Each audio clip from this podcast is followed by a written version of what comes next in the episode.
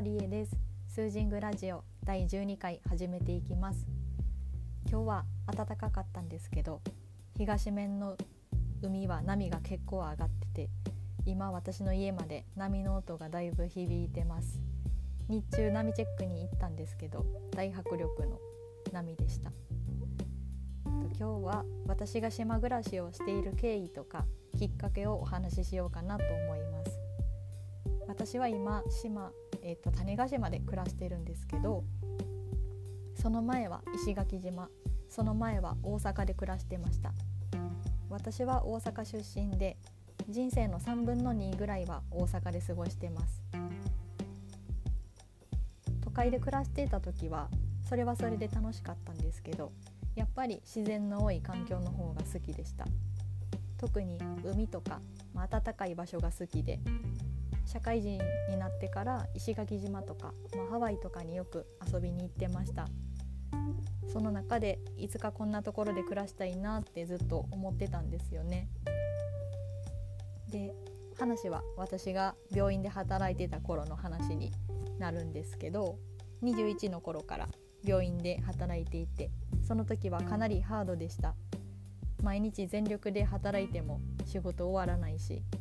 私の働いてた病院は今思えば患者さん思いのスタッフがすごく多くて毎日大変だったけど患者さんのために使う時間は本当に多かったんですよね。まあ、その分委員会業務とか記録とかそういう仕事はほとんど残業でこなしてることが多かったです。まあ、一番人手不足になってる時期でもあったんですけど結構ハードでした。で、まあ、ハードな勤務が続くと心身ともに、まあ、疲れが取れなくなってきて蓄積されていくんですよね。夜も眠れなくなるし私人生のほとんど病院で過ごしてるんじゃないかなって思ってくるんですよね。で力を抜いて仕事をするっていうのもなんかうまくできなくってそういつの間にか、まあ、どんどん疲弊していきました。で結構限界になってきてそういう理由でそこの職場を退職したんですよね。辞める時割と急だったのでちょっと迷惑かけたかなと思うんですけどまあとにかくその時は限界でした。緩和ケアとかストーマケアの認定の仕事とかもしてたので今まで頑張ったのが台無しになるなとかそういう自分自身に残念な気持ちとかもあったんですけど自分の身を守るには、まあ、一度そこから離れた方がいいかなっていう選択でしたね。でもここから私の人生が結構変わっていきます。退職して、まあ、時間ができて私は初めて海外に一人旅に行ったんです。行き先はラオスでした。ラオスは温暖な気候でちょっと田舎で自然が多くて居心地が良かったです。今でも忘れられない一人旅ですでラオスから帰国して大阪に戻った時に思ったことが私は自然が多くて暖かい場所で暮らしたいって自分の体にはそういう土地の方が合ってるしそういう場所で生きれた方がもっと生き生きできるんじゃないかって強く思ったんですよね。病院っていう大きな組織から離れた私は、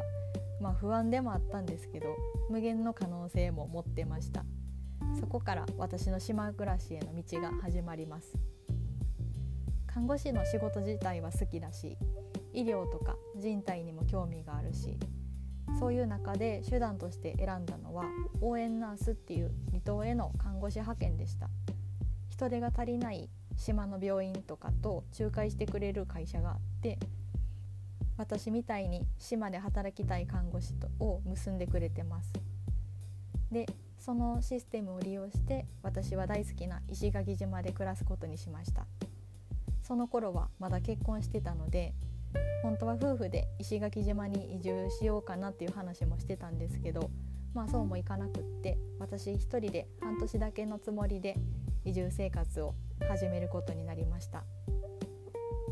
島で暮らし始めてもう生き返ったというか私の本当の人生が始まったなっていう感じがしたんですよね。大げさかもしれないんですけど明らかに生き生きしてました。そこから、まあ、暮らす土地っていうのは人生に影響するなって思いました。自分の体に合った場所とか居心地のいい場所を探していきたいなとも思いました。で自分が生き生き生きてると素敵な人にたくさん出会います。石垣島でも今でもずっと仲良しの友達何人も出会いました。石垣島で1年半近く暮らしてたんですけど毎日本当に毎日楽しくてこんなに幸せでいいのかなって思ったぐらいだったんです。でもある日思ったんですけどなんかずっとここにいたらダメだなって一回出ないといけないかなってなんとなくそう思ってでその頃から私アーユルベーダに興味があったので次暮らす場所でお金を貯めてインドかスリランカに学びに行こうって思ったんです。まあ、結局ちょっとコロナの関係でそういうのできなくなったんですけどで次に行きたい場所種子島かなって思い浮かんだんですけどいろいろ考えてるといろんな情報がつながって種子島に行くことが決まってこれも何かの縁なのかなと思います。そのような流れで今は種子島の古民家で暮らしています。種子島最初はすごく嫌だったんですよね。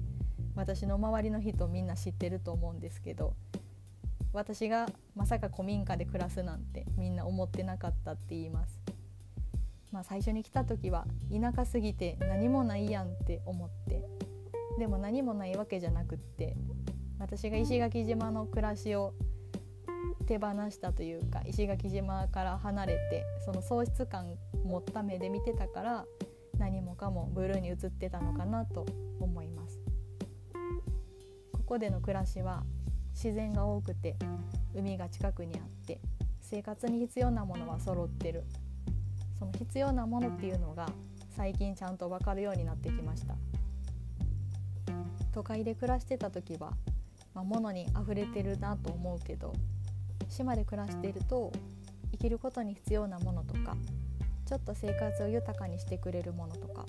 そういうものの選び方になってきました。なんか生き方とか暮らし方に焦点が向いていて